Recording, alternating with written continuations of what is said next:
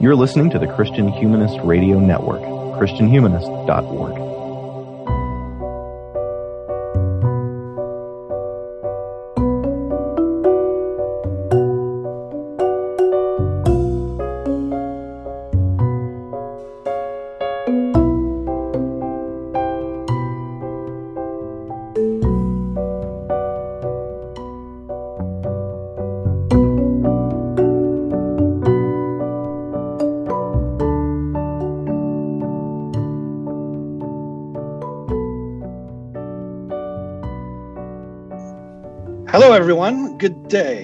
Today marks episode seven of the second volume of Core Curriculum, a Christian Humanist Radio Network series in which we are doing slow reads through the works of the Columbia University Great Books syllabus. And in this volume, our quarry is Plato's Republic. Today we move to book seven of this most famous of Plato's dialogues. Joining me today to discuss Book Seven of the Republic are Carla Ewert from the Christian Feminist Podcast, hailing from the great city of Minneapolis, how are things up in the Twin Cities now that we're no longer in single digit temperatures? All right. They're not bad right now, actually. There's lots of snow, but temperatures aren't bad. So going well. It's all good. At least you're not getting ice. Right. Uh, that's that's that's the one thing. And I just learned something about the Twin Cities. I, I I just learned that the Twin Cities has nothing to do with St. Paul. Really? Well, you have to teach me that. That's not a thing I know. So well, no, it's orig- it originally comes from the cities that were on opposite sides of the Mississippi River. One of which was St. Anthony's Falls, and the other was Minneapolis, and they joined together, but they were called the Twin Cities before St. Paul ever joined up, as it were. Oh, that's fascinating. I didn't know that because St. Anthony is still, you know, an area that yeah. is, like you're saying, part of Minneapolis, North Side. So, oh, yep. that's interesting. I did not yep. know that. Sorry, I had no idea. Everything I know about the Twin Cities, I learned from Mary Tyler Moore. not yeah, a bad source. Me too, for a very long time. Well, I'm not uh, also, from here originally, so that I get some excuse for not knowing details. I think. good, good, enough. uh, also with me today, straight out of Woodstock, Georgia, home of the former professional wrestler Buff Bagwell, is one of the hosts of our network's flagship show, the Christian Humanist Podcast. This would be Michial Farmer. How's everything down there? Good, Todd. The sort of research you can do when you're on sabbatical. I've never heard of Buff Bagwell or whatever his name was. maybe you'd rather maybe you'd rather claim Dean Rusk then, who I don't who, know who uh, that is either. Dean wow. Rusk. Oh my goodness. Well, Dean Rusk is Secretary of State under Kennedy. Uh, oh. So if you know a little Vietnam War history, maybe you know who he is. But so uh, maybe the professional wrestler's better. maybe maybe so. But you know, uh, I grew going... up I grew up not far from Jake the Snake Roberts. His uh, his daughter was in Girl Scouts with my sister. Oh, that's uh, that's hilarious. So uh, from one professional wrestler to another, I guess. well, a, for, a, a, former a former pastor of mine uh, once was friends with Ted DiBiase. So I don't know who that is. I'm sorry, I never really a million dollar man. Oh well, we need Gilmore. Where's Gilmore when we need him, right? Last but not least, chuckling away is the sage from central Pennsylvania, the Count of the Mount, Danny Anderson, assistant professor of English at Mount Aloysius College and host of the Sectarian Review. Dr. Danny, how's life? Oh, I love the Count of the Mount. I'm gonna, I might get a sign and put that on my door. Actually, that's uh, that's pretty cool. Um, no, things are great. Um, I've had a, a very wonderful um, between semesters uh, little moment here in my life. It's been a very nice little break, actually. So I'm feeling um, very, very excited to speak with smart people again about cool things like Plato. And who knows how you'll feel when this actually airs in late February, early March. yeah, people will all be wondering what are they talking about cold weather? Come on. and not here. We'll still have cold weather. I, I was I was going to say we'll be back. back in single digits for Carla. Right, I, totally. We'll be back in single digits next week, from what I understand. So, anyway, um, so uh, your host for these proceedings is yours truly, Todd Pedlar. Um, I'm one of the hosts of the Book of Nature and professor of physics at Luther College in Decorah, Iowa, um, just about two and a half hours south of Carla. Over the course of the past six episodes of Core Curriculum, Volume 2, you've been drawn into the conversation between Socrates and his interlocutors, uh, principally Glaucon and Glaucon's brother Adeimantus, about the ideal city and the ideal soul. not only some of the organizational principles that might apply to each, but about the uh, the means of training up the leadership of the city, and by inference of uh, training the individual. Uh, in order to achieve the order that flourishing of the city and of the soul alike require. In book six, which, if you're following along in a good platonic, orderly manner, you've just heard a discussion among our friends Ed Song, Nathan Gilmore, and Jay Eldred about why philosophers, that is, lovers and students of wisdom, are alone qualified to rule the city, and how the masses simply will not accept this point of view. You've heard also that not only must the city's leaders possess virtues of courage, moderation, wisdom, and justice, but they must also be capable of learning the higher things, that which is the ultimate good, good itself. So, by way of introducing the topic with which Book 7 is largely concerned, I think it's going to be helpful for our listeners to hear perhaps a bit more about the idea of Plato's notion of form and appearance, or perception and reality and so forth that he begins to lay out in book six and then carries forward into book seven. So maybe we can start there. Um, anybody have anything they'd maybe like to muse on uh, with regard to uh, these notions? Um, perhaps we maybe talk about the divided line, but um, let's go uh, find out where you guys want to go. Well, I mean, it's. I have to confess, I did not go back and reread book six. I read um, this uh, Plato's Republic many times in my master's program because I, I, used it in my master's thesis. So I've just kind of gone back and, and read the uh, the pertinent uh, chapters um, that the shows I've been appearing on here.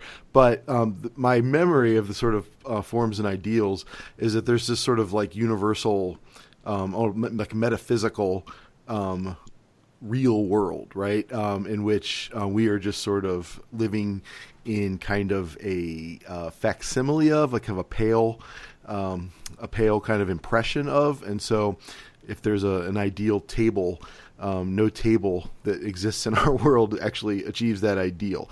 Uh, that that's sort of how I remember it. Um, and you guys can correct me where I am wrong on that. Uh, but it does. No table achieves the ideal, but all tables partake of the ideal, and in fact, that is what makes them tables. Yeah, yeah. There's an idea of tableness. You guys got into this, Todd, with your um, abstract. Oh, what was it? Oh, your your uh, you know, abstract thought. Yeah, yeah, abstract thought versus versus concrete for sure. Yeah. Um, and I wouldn't necessarily want to reprise everything that we you know discussed there, but um, you know the the the, the idea of this thing which super you know I, I guess supersedes all um, concrete examples of that thing uh, is what is what is referred to in in in this the divided line analogy, which is brought up at the uh, tail end of book uh, book six. Um, is the difference between the intelligible and the visible. The visible realm is the the, the realm of all objects that are um, that are instantiated cases of you know we could we could go we could through the go through the discussion of, of do we all have cats does everybody know of a particular cat why don't you describe that cat well all cats share some essence right they share uh, this this notion of catness not to be confused with Hunger Games, I guess. Um, Not an but they, necessarily. but but but there but but there there there is this notion of catness of, of what a cat is, and my three cats are all very different, um, but they share an essence. They share a reality. They share. They point to a reality, I should say, and, and I think Plato would say. Uh, they point to this this real thing, this idea of a cat um, that transcends them all, if you will. Um, the the the notion of intelligibility and visibility uh, aren't they aren't meant to separate um, so cleanly. I mean, you can know, you can you can have uh, in, intelligible thoughts of of physical things, of of, of physical instances, of of individual, uh, real objects that are before you. Um, but that which can be known by the mind is something which is at a higher level. Mm. So it's at this intelligible side of this divided line between intelligible and visible. More real is is I think an important term here. So it's not yeah. just fitness or or or uh, Katniss exists. It's that those things exist much more than any actual bed or existent cat uh, do, and that that's what's so hard for people, I think, to accept about Platonic idealism. It's not just that it's not just that those things exist. I mean, Aristotle believes they exist. He just believes they're instantiated into particular objects. They exist apart from the particular objects for Plato, and they they exist in a truer sense than the um, than the particular objects. I think it was Let's, interesting what you said though, Michial, about that they partake in it. So they're less than it, but they also are a true reflection of it in some way. Yes. Is that how you would understand that? That is, yeah. So, so for something to be a bed, it is a bed because it participates right. in bedness. And I, I, think this is easy to understand if you've spent much time with classical theism, because um, classical theism talks about goodness that way. That we um, goodness, we are good in as much as we participate in God, the ultimate form of goodness, I guess you could say. Um, so you, you, can see there where Plato's uh, metaphysics are are influential on later versions of Christianity, and that's that's usually the route I take with took with my students when I wanted them to understand and maybe accept this. I'm not a Platonist, but I always tried to get them to to kind of go along with whoever we were reading. And and I, I think if if you believe that God is in some ways more real than us, even though or because he does not have a corporeal form, God the Father anyway, uh, then you at least dovetail with Platonism. I mean, there's there's hmm. something there's something there that rhymes with Platonic idealism. Interesting. Do you um and this we're we're we're going to be leaping forward here into book 7 really fast here, but that that's fine. Um what about the question of change and the difference between the intelligible realm and the and, and the visible realm? There's a distinction right? Right. Yeah. So bedness doesn't change, even though a particular bed can break down and fall apart, right? Right. Or uh, bedness doesn't change, even though I could go to my bed and add a uh, a, a canopy around it if if I wanted to sleep like a princess in a Disney movie. Uh, so I could. I, in that sense, the particular or an early modern is, king royal, right? I mean, sure, well, sure. I, well, I he just needed to get the before they were live uh, reference. right, right. Yeah, I spend all my time thinking about Disney movies now. so, but yeah, so so the particular object is capable of change, but the the form, the universal form, is not. And and it's one thing when you're talking about beds, and another thing when you're talking about oh, I don't know, the form of the human or something like that, because individual humans obviously change and decay um, but the idea of humanity or humanness does not change.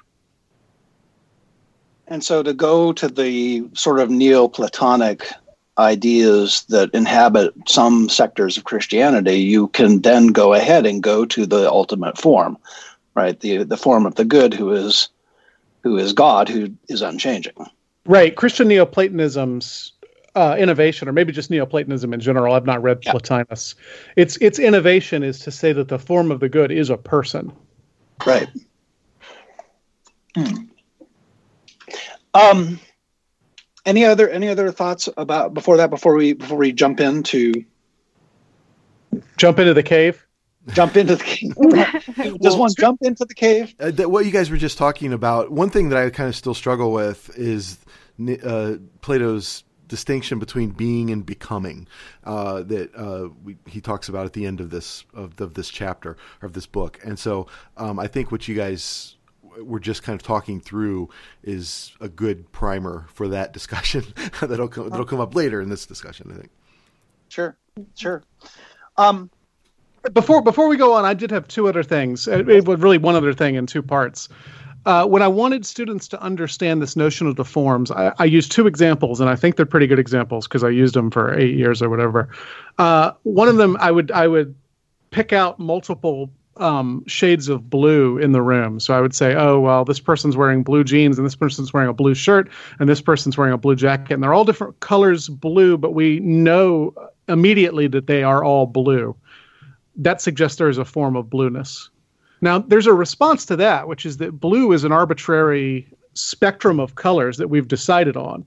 So that's the kind of what that's a nominalist response. Nominalism being the idea that there are no forms, whether they're off in the ether or whether they're instantiated in particular beings. They're just things we call things.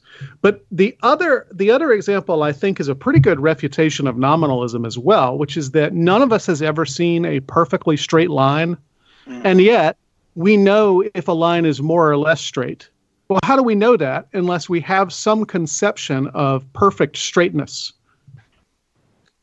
Right. Right. And that yeah, go ahead, Carla. But if we've never if we've never seen one, we don't actually have a conception of perfect straightness. We have our like the form that we have called straight thus far and how or how or not something aligns with that. You know what I'm saying? Well, I mean that that's one answer, but Plato's answer would be that actually you you're kind of born knowing what straight is and and you're you're born knowing that because you reincarnated from a previous uh, experience of the forms, essentially. But I, I think you if, if you're not a nominalist, if you're not just saying, well, straight straight is just a word we give to something, um, I think you would have to say that you're you're born with some cognizance of perfect straightness, even though you've never um, seen anything that's physically perfectly straight. Right and this is where Kant would go too, right? I mean, Kant would run down that line. Sorry, um, you know, and and and, right. and say we know what a right angle is. We know what a straight line is. We know what a circle is, even if we've never seen anything that's exactly, uh, you know, that it has exactly those properties. Um, and I, you know, when I teach this, this is this is where I tend to go. I tend to go to geometry, which is, you know, in good Greek tradition. I think it's a good place to go uh, because people do, you know, people do have a conception of what a what a circle is, um, and all they've got is imperfect circles to look at. Um, and I, you know, I think if you're if you're if you if you have a definition of straightness, you understand that straightness is not curved um, even if nothing you ever see is exactly straight, you can envision such a thing. And then you can do all kinds of things with straight lines that geometers do, right?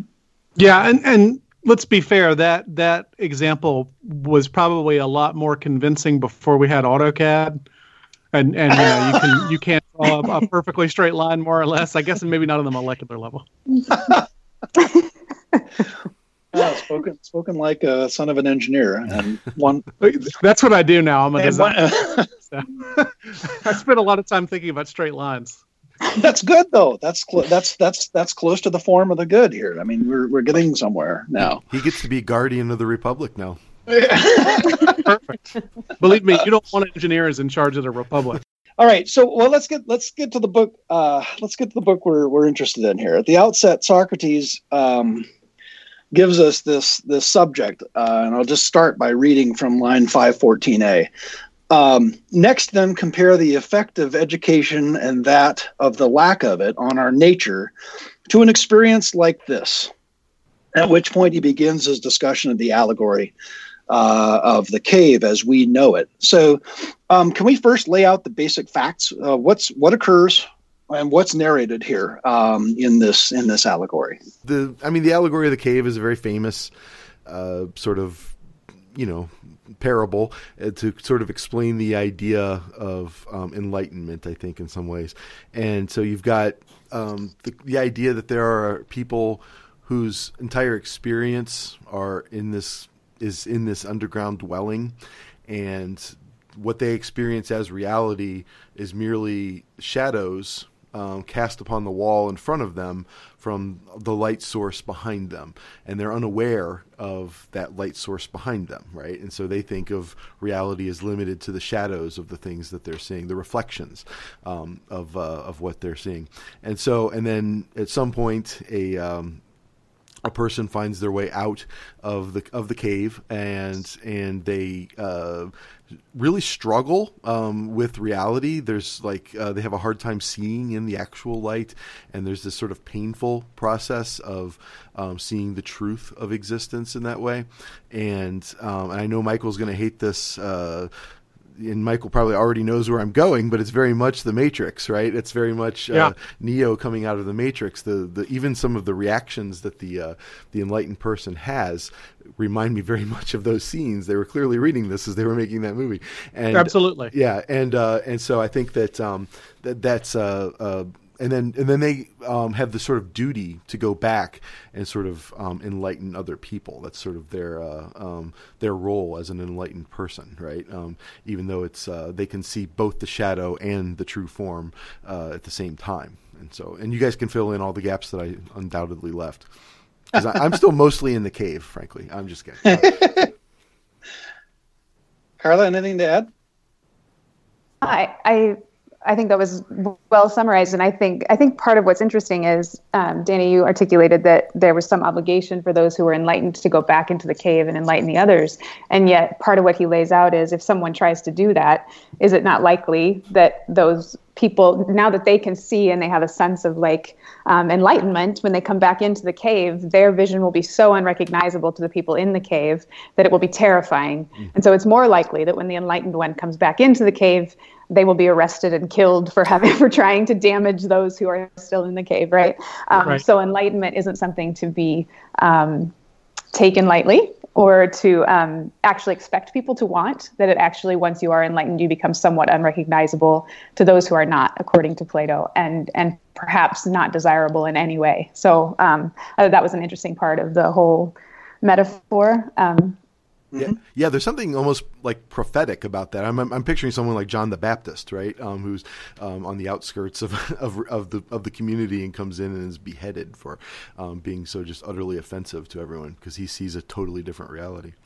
Or well, Socrates. Or Socrates. Yeah, yeah, himself, yeah. It, it's it's not prophetic. It's in fact biographical, right? Yeah. I mean, yeah, um, yeah. Um, what do you what do you think about?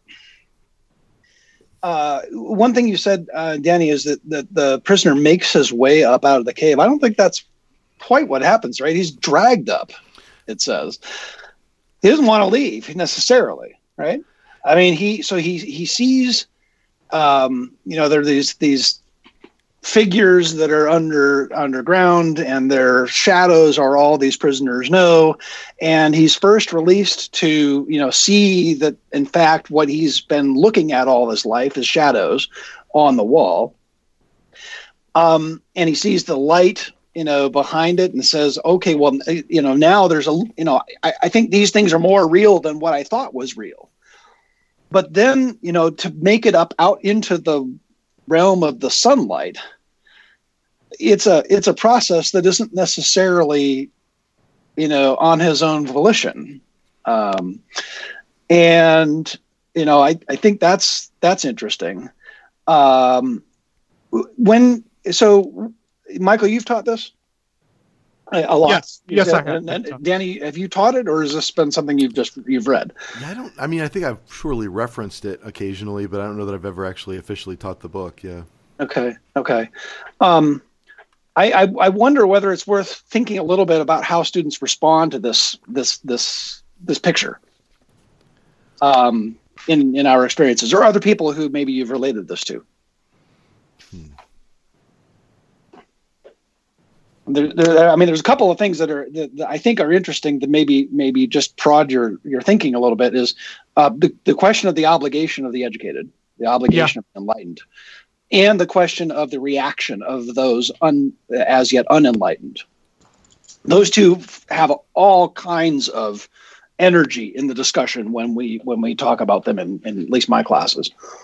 Well, and I, I think you've got to be careful giving this to young people, even though, I mean, every intro to philosophy class teaches it and a lot of other sorts of classes as well, because people in their first two years of college already believe that they're enlightened.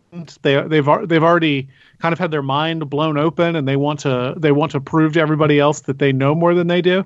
And so there's, there's a sense in which you can read the, allegory of the cave and get full of yourself. That that's why I like the idea that the the enlightened person has been dragged up to the surface. This isn't something mm-hmm. they've merited. It's not because they're smarter than everybody else. It's because they just happen to be chosen to be um, enlightened. And in fact, you know, the other the other side of that is that the college sophomores taking my intro to philosophy class weren't as enlightened as they imagined themselves to be anyway right so there's there's a sense in which it's a it's an appealing metaphor because it explains why people don't like you but maybe also people don't like you because you're overstepping you know because because you're you're you're a jerk yeah there is i mean a lot of i'm currently I've had this lingering interest in conspiracy theories for a long time, and I'm teaching a class on it next this upcoming semester.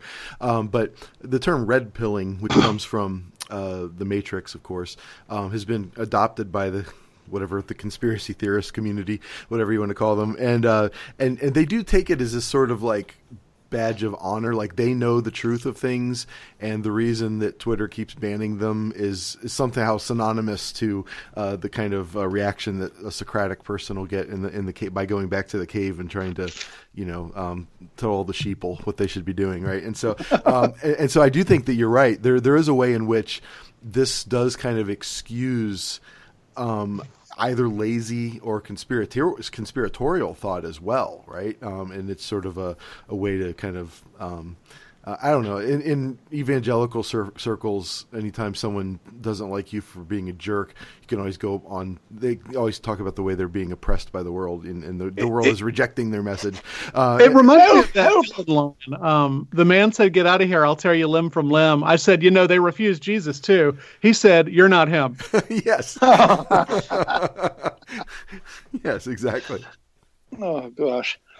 No, you're you're right to point out this this this issue of of getting puffed up. I mean, you know, Paul had something to say about that too. Um, when one grasps the truth, um, but uh, uh, you know, it, it it is. I think it's there's a danger in bringing this to first and second year, well, even f- seniors, to be honest. Um, uh, students in that they could uh, take this as something which is a badge of honor for them. Um, but I think it offers the opportunity to actually talk through that sure. and talk through the humility that's mm-hmm. required. Mm-hmm. Um, and you know, I, I think it's a it certainly is a learning opportunity, but there's that there's definitely that danger. Um, they definitely come already thinking they know everything that they need to know, and why are we reading this old thing?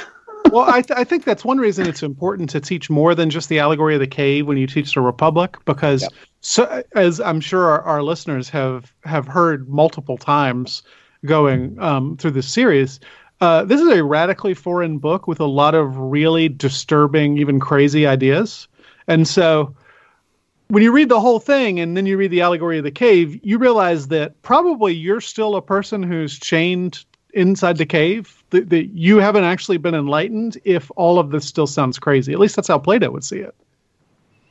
Yeah. Well and I most think, of us are just mishmashes of popular social views anyway right? Right sorry, which are Carl, themselves oh no which are themselves shadows right? So yeah. um I, I, I don't know. I guess I feel like there there wouldn't be a way to consider oneself enlightened and be enlightened at the same time. I think, that, I think I'm, I'm I think that part of the allegory of the cave and, and the whole thing is that the process of being enlightened is to be dazzled by the light, right? Like you mm-hmm. have this sense of like it's not only that the that the person who is chained is drug up out of the cave, but when they get up out of the cave, they not only see the forms, but they see the source of light, and they genuinely have no way to process that. So part of being the enlightened one is to is to accept that there is a whole source of something that you can't fully uh, understand do you know what I'm saying? And and mm-hmm. all you're trying to describe when you go back down into the cave is that there are these forms, and then there's this other thing I don't even know how to talk about. You know, I mean that's that's kind of how I read it a little bit, and so mm-hmm. I think the idea that any of us could say whether we're teaching it or studying it or whatever that somehow we align ourselves with the enlightened one is to put ourselves in the position of the observer rather than the observed and you just can't you can't be in that place. You can't be does that make any sense? Yeah. Uh, absolutely it does. And, okay. and, honestly i was thinking i wanted to get to this at some point and i think it's a good point.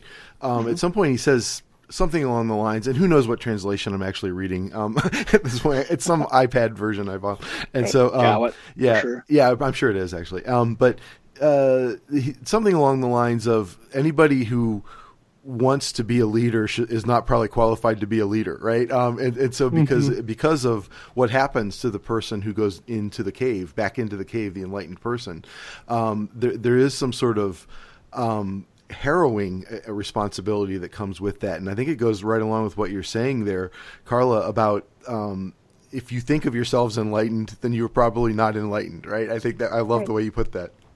Right. Well, I mean that's that's Socrates' whole modus operandi. If you believe him when he says it, mm-hmm. so if you read the, the Apology, which I'm surprised isn't on this list, but it's not, and the Apology, he's told by the oracle at Delphi that he's the smartest man on earth, and and his reaction is, uh, "No, I'm not." So what he says he does is he goes around to people who have a reputation for being smart, and he questions them so that he can learn how to be smart like them. But in fact, what he learns is that they don't actually know anything. And he says, uh, "I'm I'm better off than this guy because while neither of us know anything, I at least know that I don't." Yeah. And so there's a there's a kind of epistemological humility to what Socrates claims to be doing here. Now, when I read Plato, I am never struck by Socratic humility. Yeah, he, uh, he seems he seems pretty arrogant to me. It's a humble but, brag, uh, right? Um. Right, right. But at least in theory, there's there's an epistemological humility lurking behind all of this. And that's for for for us when we teach. So, so we in in our common first year course we teach this allegory. We actually teach a, a fair bit of book seven, but not all of it. Um, I wish we. I'd love to see us teach more. Um, but I think the, the antidote to some of what we're getting at here is to read the apology along with, because you do see the you see the biographical connection immediately. You see the the, the wrestling with enlightenment and recognition of not knowing uh, although you know oftentimes students are very cynical about about Socrates and they they all say as you do Michial that you know he really is an ass. And so there, there there are times in which they you know can definitely sympathize with the, those who are out to uh, have have him uh, put to death um, towards know, the end. I actually just um, had the great pleasure of having dinner with Nathan Gilmour um, recently, and he reminded me um, at one of our Socrates Cafe things that we were doing when I was uh, working with him at Emmanuel. At some point, he said something about he compared himself basically to what Socrates was doing, enlightening the minds of the youth. And I apparently said, "Well, you know, they did kill Socrates eventually and, for uh, corrupting you." yes, yes, and, that's right. And I don't specifically remember that, but it does sound exactly like something I would have said. So yeah, somebody needed to say that to Gilmour. But it, it, you know, it, it's the it's the humor behind Benjamin Franklin, when he w- makes up his table of virtues, he's, he has humility, and the definition of humility is imitate Jesus and Socrates. Neither one of whom are humble in any meaningful way. I mean, Jesus is humble, I guess. He he gives up his uh, his he doesn't give up his divinity, but he gives up his space in heaven to come uh, take on a fragile human body or whatever. But Jesus is constantly going around saying things like, "I am the Father, I'm one." Uh, uh, not not humble. And Socrates, whatever his whatever his stated objectives, would not feel humble if you encountered him in the street. Mm-hmm. Um, I'm I'm wondering uh, before we move on a little. Um, you know, as as we've been talking, I'm I'm thinking a, a lot about actually life as a Christian and with the knowledge that we have been gifted in in a real sense, um, and how this decidedly non-Christian text speaks to us with regard to things uh, con- uh, surrounding knowledge. Um, is this a good source text for somebody who is exploring those ideas as a Christian? Hmm it feels. I, know, I just dropped like, a bomb. Yeah, I mean, it feels to me like our our it would be very hard to suss and pull apart what parts of our Christian understanding are are separate from this. There is so much yeah. um, of what we see as Christian that, as you read this, actually feel, feels Platonic. And it would be really fascinating if you could pull those apart. Even your example earlier, Michial, of like the the perfect you know the perfect form or the perfect spirit being God the Father, and and that whole that whole and our way to participate in goodness is to be participating in, in God, that is the ultimate good.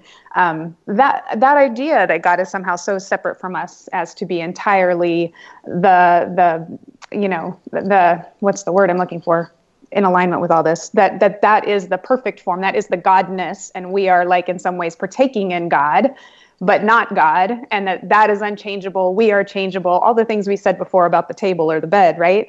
Um, that all feels so uh, entirely like Christian in my upbringing that mm-hmm. as we're talking about it, I'm like, no, actually, that's a pretty platonic idea. What if God is made up of all of us and God is as changeable as we are in terms of process theology, if you want to go there? Also, the whole idea that God is masculine, the father, the spirit is somehow masculine, and that is the perfect form, does an awful lot to our theology um, and our experience of ourselves as humans who follow that God.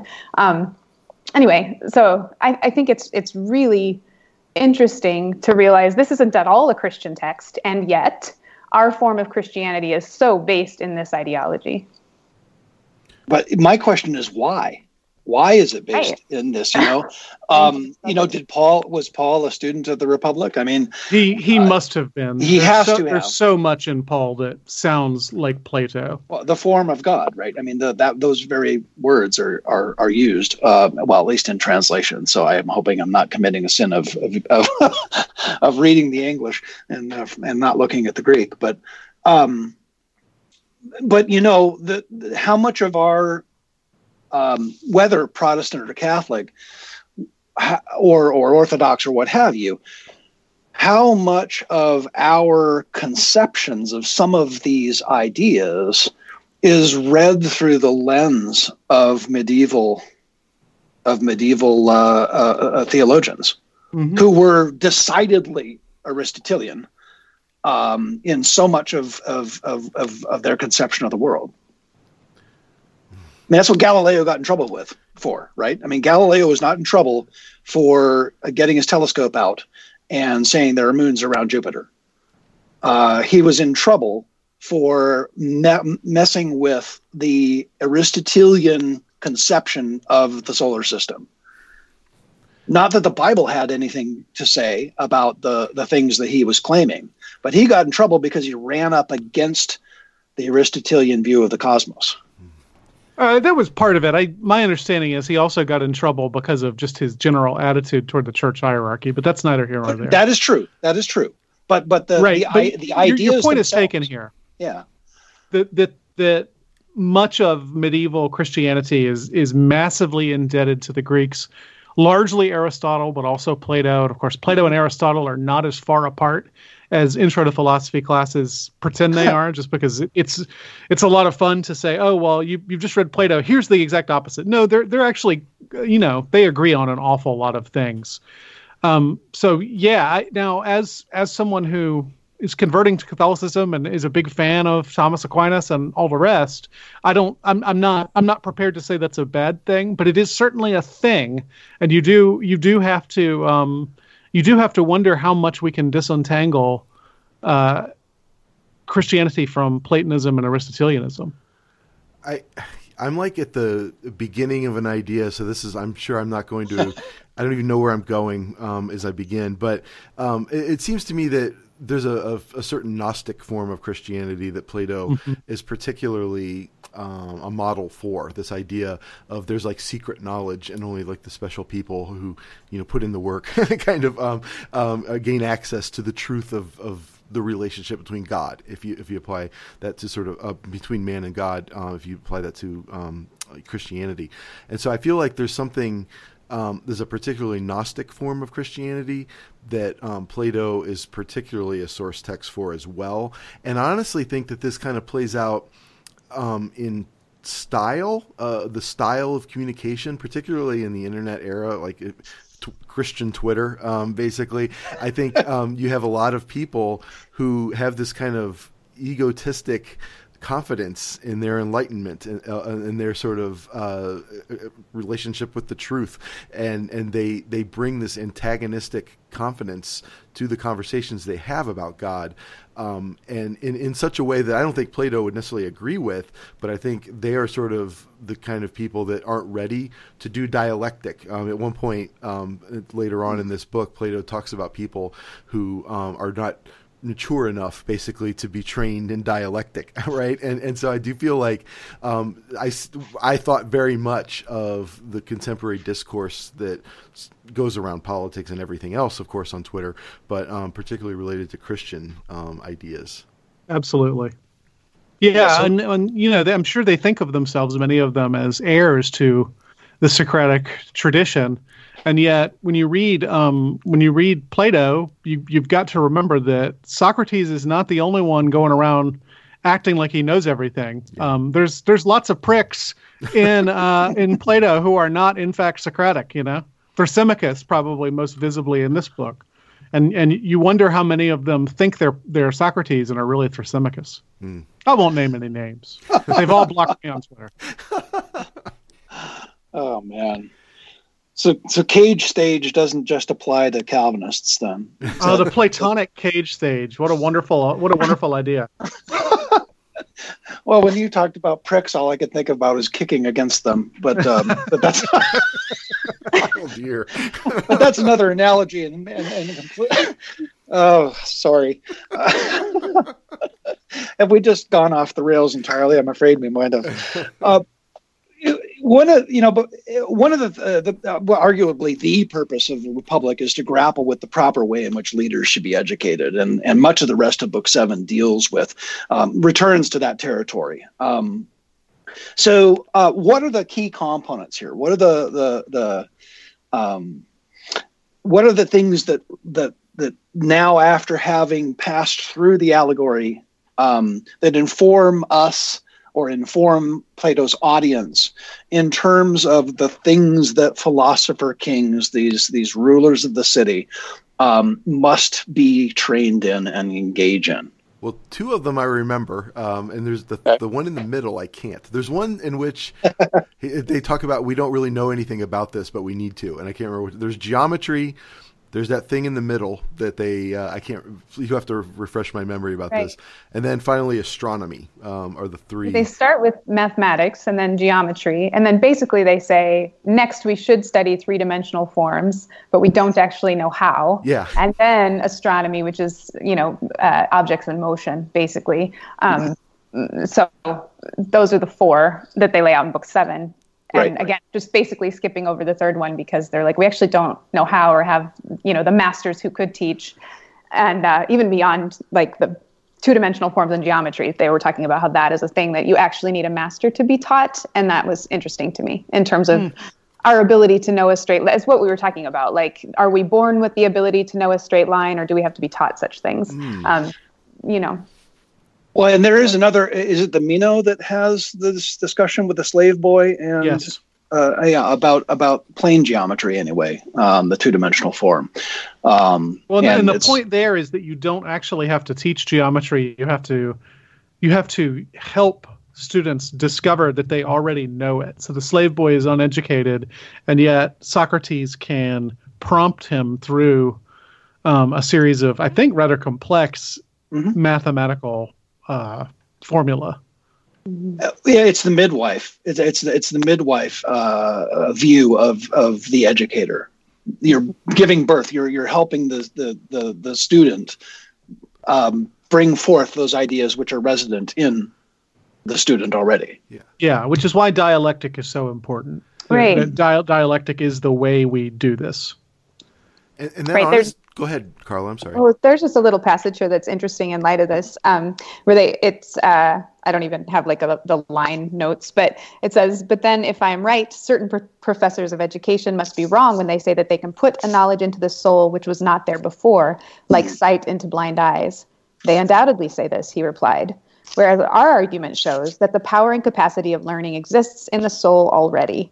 Um, and that's that's sort of our conversation here. Are we adding information when we're teaching, or are we opening um, what already existed in the soul to know itself? You know. Mm-hmm. And that um, is exactly. I, I, recently spoke with John Warner about his book about writing, teaching, teaching writing, um, called "Why They Can't Write." And his sort of mm-hmm. method, I think, is very Platonic in this way, in that he sort of wants to um, give students these sort of writing experiences, he calls them, um, that really kind of mirror what we do in academic writing, which kind of, in his mind, I think, you sort of already know what to do. You just don't know that you know what to do, right? And, and we just sort of take you from the thing you're already doing and then just sort of show you what it looks like in a different context later on down the road, right? And so um, I think that there is um, really, I, I, think, some powerful pedagogical lessons to be had in, in this part of, the, of this book. Do you have to accept Plato's understanding of knowledge in order to accept that educational method, though? Because the reason education works this way for Plato is that between lifetimes, our souls have been banging around in the form of the real or in the reality of the forms, and we remember those things, even if we don't remember that we remember them. And so the, the reason the reason Platonic education works this way is because we already know all this stuff anyway.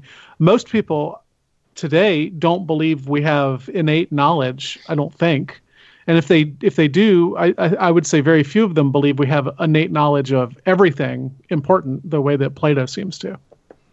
Hmm. I mean, I would say that I think I'm not trying to speak for anybody else here, um, but I would think that the how that is still applicable. So you don't have to initially. Agree with that metaphysical view of, of human experience, right, of the human soul. But we writing practice. Let's just kind of look at a specific example. Is sort of embodied human practice, right? And and it comes out of the way human beings have just sort of learned to communicate with one another.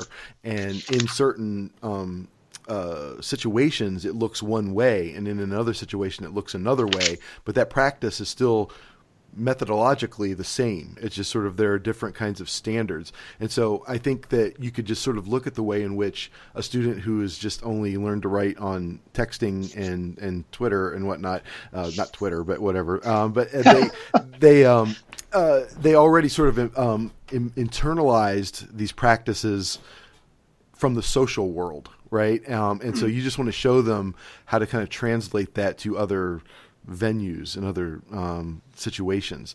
And so it doesn't necessarily have to come from some mystical uh, or, or, or sort of soul uh, afterlife kind of thing, but it can come just in the lived social experience of being a human being.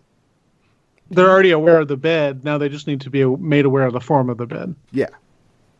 Yeah. That that is a transferable. I mean, that's it's it's super interesting because it's almost the reverse of the thing that Plato is saying. Is that mm-hmm. you've been if your soul has been you know, I, I, think it's fantastic that Plato believes in in that. Um, it's just it's just fascinating. If your soul's been beaten around, you know, with the forms, and then you come back, and so you sort of know the forms. What you're saying, Danny, is somewhat the opposite. That being the the the practice of being human helps us understand that there are certain things that are that are forms that we share, and yeah. that and we can transfer like our particular knowledge into a more broad or overarching knowledge and express it in different form different forms. Yeah. Does that make sense? Exactly. That you said it yeah. much better than I did, actually, um, which is not a surprise, honestly. Um, and and so the um, it's I guess it's the the way in which Aristotle and Plato are not that different that Michial referred to earlier. Like this is a very materialist Aristotelian um, version of what Plato was doing, but it, the outcome isn't all that different, really. It's just sort of the the way you conceive of the setup to that outcome. Right. Well, what there's also a nominalist version of that pedagogy. It's called constructivism, right? We we don't impart information. What we do is help our students to create their worldview or create their understanding or create their own truth or tell their own story. All of that implies that there is no real reality. There's just kind of what we call things. Mm-hmm. But that's the very opposite of what Plato's talking about. Right. And I cut you off again, Carla. I'm sorry. Oh no, that's okay. I think the back to our conversation about Christianity, like if if Plato believes it's through reincarnation and beating around with forms that we get to this state of understanding, you know, um, do we believe, do Christians believe in some way that we have uh, the sort of um, forms inside of inside of us already in our souls because our souls are of God and somehow that's the godness in us that understands do you know what I'm saying? There are other mm-hmm. ways to arrive at that same conclusion that we have some knowledge of forms that we come with rather than that we gain that knowledge of forms as we are human. Does that make sense? Mm-hmm. Yeah. Well, we could get into a very long discussion then about the fall and what the fall does to those uh, that conception of the forms. But uh, uh, per, perhaps that's a uh, you know the the fall does bring a, a whole other dimension to this, um, which which perhaps if we went down that road, we'd be spending another hour um, going going down that direction. Um, uh, but I, I, am interested to to um, bring us to something which may be a little bit more practical, timely, relevant, or what have you, as we think about the political season in which we're entering. Um, maybe oh, oh boy, God forbid somebody bring up politics in these uh, uh episodes. a, danger, a dangerous uh, place to, to tread. But uh, we, we've got about 15 more minutes or so before we're at an hour, and um, I, I'm curious, you know, what do we think, you know, where did where did the where do we go off the rails in terms of our um, views of of training or educating people unto leadership? Um, what's the difference? You know, what, how is it that we view um, qualities uh, or what are the qualities that we you know have embraced that we want our politicians our leaders you know we can stay out of politics and just talk about leadership in general um, what are those what are those qualities that we want and how do they compare to what we see in plato well, I think we live in a deeply Thrasymachean society. So Thrasymachus says, What is justice? Justice is the will of the stronger. And I, I, I think that's the society we live in. And I, I think it got that way for a number of reasons, but I'm fascinated by the way that evangelical Christians in particular have picked up on it and they're okay with it. Mm-hmm. So there's a real sense, I think, in which evangelicals support Donald Trump because he hits the hardest, because mm-hmm. he's willing to he's willing to fight. When you attack him, he hits you back even harder, right? He says things that own the libs and and it, it's not really about truth and it's not really about virtue. It's about who can make their will prevail and whose side they're on. And in, and in that sense i found reading the republic really in its entirety to be kind of chilling because of the the ways in which i recognize the society i live in. And our listeners will get more of that in the next episode which is on book eight which i'm also on which i recorded a full month ago. So you're you scooping yourself yeah. Well, yeah, it's a taste. a taste of things to come. Other thoughts? I love what you said there, Michial, so much. I think that that um, whatever it is about our, our Christian faith or evangelicalism, how that's gotten skewed toward it's sort of outcome based, like whatever out whatever wins must be on the side of God in some way, um, and and that's sort of like um, prosperity gospel and all those kinds of things. There's something about that that sort of keeps ringing through, and it felt true in what you were saying. Um, but one of the things I felt as I was reading this in terms of political, how politicians should be educated or trained, was that basically what part of what um, they were saying what Plato is saying in here is that a politician or someone who's going to lead our community should not be a professional politician. They should have some other occupation, some other thing that they care about that drives their life, and they should take a time to serve the republic as a leader. But it shouldn't be their primary their primary um, goal or or so this whole idea of career politicians and how we've gotten to a point where what we have are career politicians and and that's how we function in our politics rather than people who have other expertise other knowledge other life um, and then they go to serve us for a while as our politicians and our leaders is kind of a fascinating a fascinating idea that caught me as i was reading it but at the same time, Plato doesn't want you to swing back the other direction and think that po- political knowledge is not its own field that needs to be studied and inculcated right. and taught. I mean, it's not like you could just um, pick up politics and be good at it. This is right. this is something you have to work at and study. But well, there's a difference between that and and making it your career, I suppose. Right. I think so. But I'm curious about that because that was one of the things as I was thinking about it and talking about it with friends. It was like, how could you possibly have the political knowledge that you would need to do the job if you didn't make a lifetime of it? Like, it's genuinely that mm. complex. And I'm not sure how you could. So I don't think there's a real argument to be made anymore or ever, maybe, for that, that you don't have to have a lifelong commitment to politics to be able to do it well. Um, uh, then I just want to get into like campaign finance and stuff because then it's that's where it gets messy. So anyway, right, right. like you could be a career politician, but could we maybe not have it just you know whoever has the most for advertising or anyway. Well, well, and I mean, one interesting thing about the political structure of the republic is that the people who are in charge of it are incapable of profiting personally from it at all. They don't yeah. even own personal property. So I, I do think he, he foresees that. Mm-hmm. Yeah, and I think uh, in, I was on the episode on from book three, and this for some reason came up then. Um, I was talking with someone about Star Wars, and and and it seems to me that the Jedi are kind of almost in this sort of prequel trilogy, trilogy especially. Um, they're these kind of possessionless um, guardians of the mm-hmm. galaxy, if you will, right? Um, who are trained in both kind of physical activity, but also in wisdom and knowledge. And they seem to me kind of almost like a thought experiment for what Plato's Republic might look like uh, in space, I guess. Um, and, uh, and and so, but that requires something that's so antithetical to the foundation of our country, especially in that. I mean, you're just sort of you're picking people out who are talented in certain ways, and this, they go into this in this book. Um, uh, and you know, when they're ten years old, you identify people and you conscript them to a life, right? And there's, right. there's such a um, uh, I don't know. Like there's there's such a an, uh, an there's such an authoritarianism um, that the republic depends on that we. Well, the nature of justice is literally for everyone to know his place in society and stick to it. Exactly. That's my point. And, and, and I think that you're right. I think the one thing that keeps the the republic as you know potentially uh, viable is the taking away the idea of personal profit, right? And then therefore no one wants to be the leader for kind of greedy purposes. You're sort of you have to be, and then you don't want to stay in that position. As as Carla was saying, you, you have the outcome of making that a profitable position is that you then have a career um, that is possible in politics. And, and so, and I think that um, the, the, if Todd's original question was where did we go off the rails, I just don't think we buy into the the philosophy of, of social organization that that, the republic depends mm-hmm. on, and and education is the same way. I mean, I think that um, we believe too much. I mean, I'm not saying we believe too much in the individual. We believe too much in the individual for this to work. Is what I'm saying.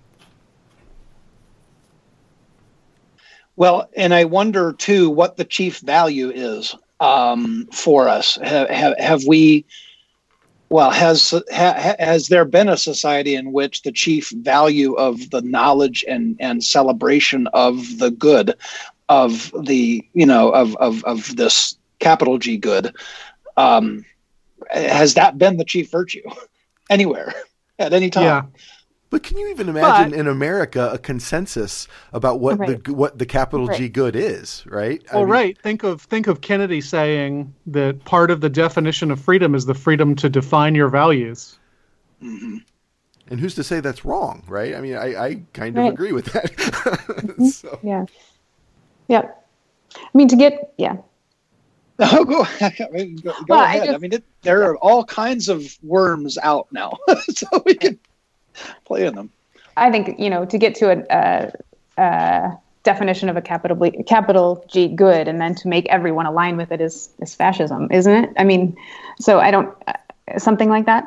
but the alternative the alternative is nihilism, because to say there to say that everyone has their own definition of the good is to say, in effect, there is no good. Unless to say everybody creates their own values is to say there are no real values, except for the ability to create your own value. Mm-hmm. But and and at that point, how do you not end up in a Thrasymachean society where right. where the, the the best thing I can do is to um, to push hard enough so that my values are the ones that because obtain. But that is that is opposed to the central value that Danny just articulated. because then one has to win. That, that, you know what that I mean? central it value is an empty value. What's that? That central value is an empty value. The, if the central value is simply that there are no values other than you can create your own values, that is not a value. It doesn't. It doesn't hold together. I I, I really think that that that the pervasiveness of that idea is part of the problem.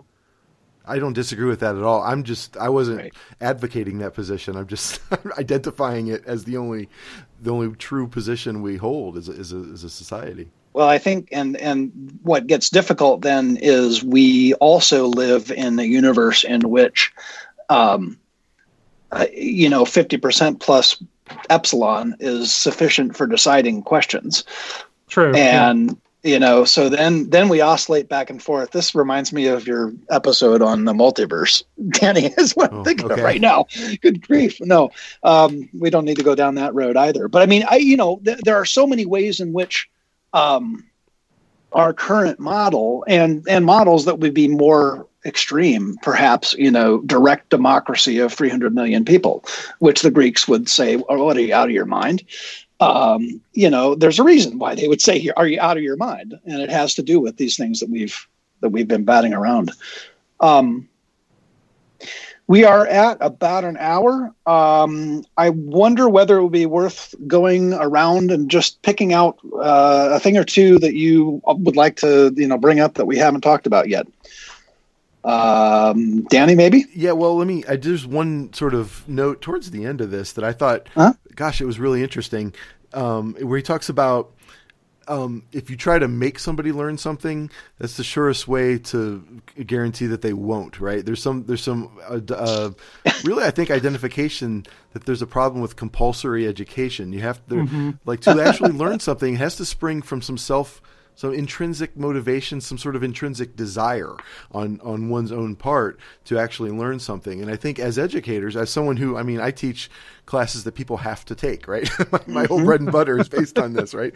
And and I think that um, the the best I can do in that situation is to sort of try to at the beginning of a course, especially, and then throughout, hammer home some or at least I mean provide access to some in uh, from, from on a personal level for why they should care about this, right? And so um, I know I live in a world of compulsory education, but I have to sort of actually teach in such a way in which I'm trying to kind of give them an individual um, interest, um, an individual desire to actually learn what I'm trying to teach. Um, and, and, so I think that that was actually really kind of I'd forgotten that little tidbit in there, and I think it's actually kind of uh, something as I'm working on my syllabi for next semester, something to bear yeah. in mind.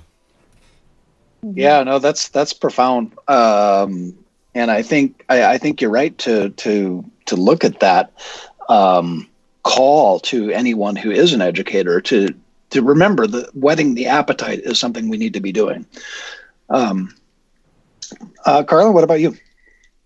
Um, goodness, I I think that one of the things that struck me as I read this book, book seven, was um, he talks regularly about turning the eyes upward or, or being drawn toward truth, um, and the idea of the of the soul the soul having a draw toward truth, and that that um, he never talks about discovering truth but being drawn toward it i guess. And that whole being drawn toward seems to be truth in some way um, mm-hmm. or seems to be the good that he's trying to define rather than than having arrived at it. Um, and it's sort of the seek and you will find problem where maybe the seeking is the finding it's the act of seeking. Um, that seems to be uh, uh, just implicit in a lot of what he talks about in terms of learning. And that doesn't mean that there aren't things to be learned, but it is the posture of moving toward truth that he seems to hold as the highest value. Mm-hmm. Mm, I, would have, yeah, no, that's really interesting. I, I, I, and I don't, I'm not well versed enough in in Plato or others um, to to know if this what I'm about to equate here is equated, in fact. But the the Greek understanding of motion uh, uh, or, or, of you know just just the physical existence of various substances is that they all take their right place. So steam rises because it should, because it rises to the perfect, right. uh, which is upward, and you know heavy things fall, and they fall because they need to fall towards the lowest, towards the center of the earth. To, well, uh, to to bring I guess that you know it's it's inherent in Greek cosmology too, um, but you know things fall because that's what they should do. They fall because they are heavy. They have weight. Steam rises because it uh, uh ascends naturally. And does the soul naturally have this tendency to seek out the good, which is up. I just don't know if those two things are directly connected anywhere. I would imagine that Aristotle might do it, but it's a very optimistic uh, viewpoint if you think about it. I mean, I think of the Republic as being a very pessimistic book, but. Mm. I would say it's optimistic. optimistic. Yeah, optimistic because it feels somewhat inevitable, Michial. Like that, it implies that the soul will move that direction. Yeah, that that that yeah. If if we're all kind of naturally, we all naturally want to know the truth. I, I'm not sure I would agree with that. Right. Um, I I don't know that that people do naturally want to know the truth, but it it you know if Plato believes they do, that's that's a positive thing. Yeah, I guess I don't know that I saw him saying that they do want to, that everyone wants to, but that that that the one who does pursue that is the one who is enlightened, whether or not they ever reach mm. the capital T truth. Mm. That's gotcha. good. Yeah. So, yeah. Cool, Michial. The the importance of dialectic in education, I think, flies in the face of the two, or at least two major um, ideas about education in the 21st century. Uh, one is what Paulo Freire called the banking concept of education, where you're just mm-hmm. giving information and the students are kind of accruing it and then spitting it back out on the test. And the other is that constructivism that I talked about, that education is about helping people to create their own truth. I really like the idea that the, the purpose of the Socratic dialogue is not to lead students toward a truth, but toward the truth, capital T, that there is something objectively true, objectively good, um, but that the idea is not just to hammer people with it, it's to kind of go around the back way and uh, trick is too strong of a word, but trick them into believing it. Hmm. That's good. No, I, what I what I like about that is the um, the idea, and I would just formulate it, I guess, this way that as educators, you're hopefully teaching students to be travelers in ideas, um, mm-hmm. um, to travel toward something that's bigger than themselves, um, that they'll perhaps never fully grasp, but the act of traveling that road is is the you know the, the, the reward of doing it is is is is a good one. And and I guess going back to Carla's thing about aspiring mm. towards something that may be impossible, I think I mean, we live in a in a real material world, and the material conditions of our education system is one geared towards the banking model and job training, right? And, and, so there's just no way to really. I mean, you can't deny that reality. Like we live in a reality where people are taking my classes because they have to, um, and in order to get that degree, because for some reason they think that's going to help them down the road, right? And and I think that me as an educator, then I have to somehow um, pretend like in the space of my classroom during the 15 weeks that I have them um, that I can do something different than that like a long, while I, like somehow uh, almost like a Trojan horse sort of thing. I've got something I'm sneaking into the institution, and so um, and and then uh, and from within once I've got once I'm now that I'm inside the gates, I can uh, I can actually uh, try and do some of that work right and, because I think that um, it's just it's an insurmountable thing to try and change the definition of what they're there for, right? You're never going to do that. Um, hmm. The best you can do is just try to give them a little glimpse of the outside of that cave. and, yeah, you like have to you have to open like a curiosity gap and this relates mm-hmm. to the book too yep. he talks a little bit about like you can't have curiosity about that these are three fingers basically he goes into a whole thing where you can with your eyes say these are fingers and there's not a curiosity gap there so you don't actually have a place for your intellect to go but to ask questions about size or you know you have to like open that that that gap between what you can see with your eyes and name and what you want to know about that thing. Um, and so as educators it seems like um, danny what you're saying is interesting that if you can take the thing that is you know compulsory and feels like just flat job training and actually open the curiosity gap and figure out what is it that would be their why between here and there I don't know. It's an interesting I'm idea. A, I'm a parasite. Man, you guys are making me sorry I left higher ed. well, it's it's interesting to me the, the the of all the things that we are concerned about with the current crop and future crops of of high school seniors who then enter the realm of college for those of us for whom that's relevant. Um, the thing that we complain about is how much they don't know. But should we not be complaining concerned about how how little they might be curious? Mm-hmm. Oh that was always my complaint todd. Yeah. Yeah. Yeah. But and i it, yeah go ahead. I'm just saying i i while it's true i think every individual has the responsibility, the moral obligation to be intelligent, as as Lionel Trilling would say, right? Um, mm-hmm. Uh, we can't deny that they are products of a system that has taught them to to be that way, right? And so this is right. not a flaw in the system. This is the system working as it's designed to work. Um, and, Mass and so, society. Yeah. Mm. Well, that's a sad note to end on, huh? right. This is why they made Socrates drink hemlock again. Uh, oh, indeed, indeed. Well, this has been a, a hoot, guys. I, I, I, would love to keep on going, but uh, time is uh, is winging forth. Um, we ought to to wrap it up. So, um, dear listeners, you've got uh, a few more episodes of core curriculum to come, but I uh, want to thank you for listening.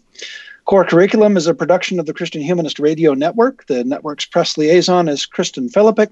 Michial Farmer does our audio editing. Uh, we'd encourage you to take a listen to our other network shows, not limited to, but including those represented here on this particular episode of Core Curriculum, uh, namely the Christian Feminist, the Christian Humanist, Sectarian Review, and the Book of Nature. So, on behalf of Carla Ewert, uh, Michial Farmer, and Danny Anderson, this is Todd Pedlar saying thanks as always for listening to us and joining us. Indeed.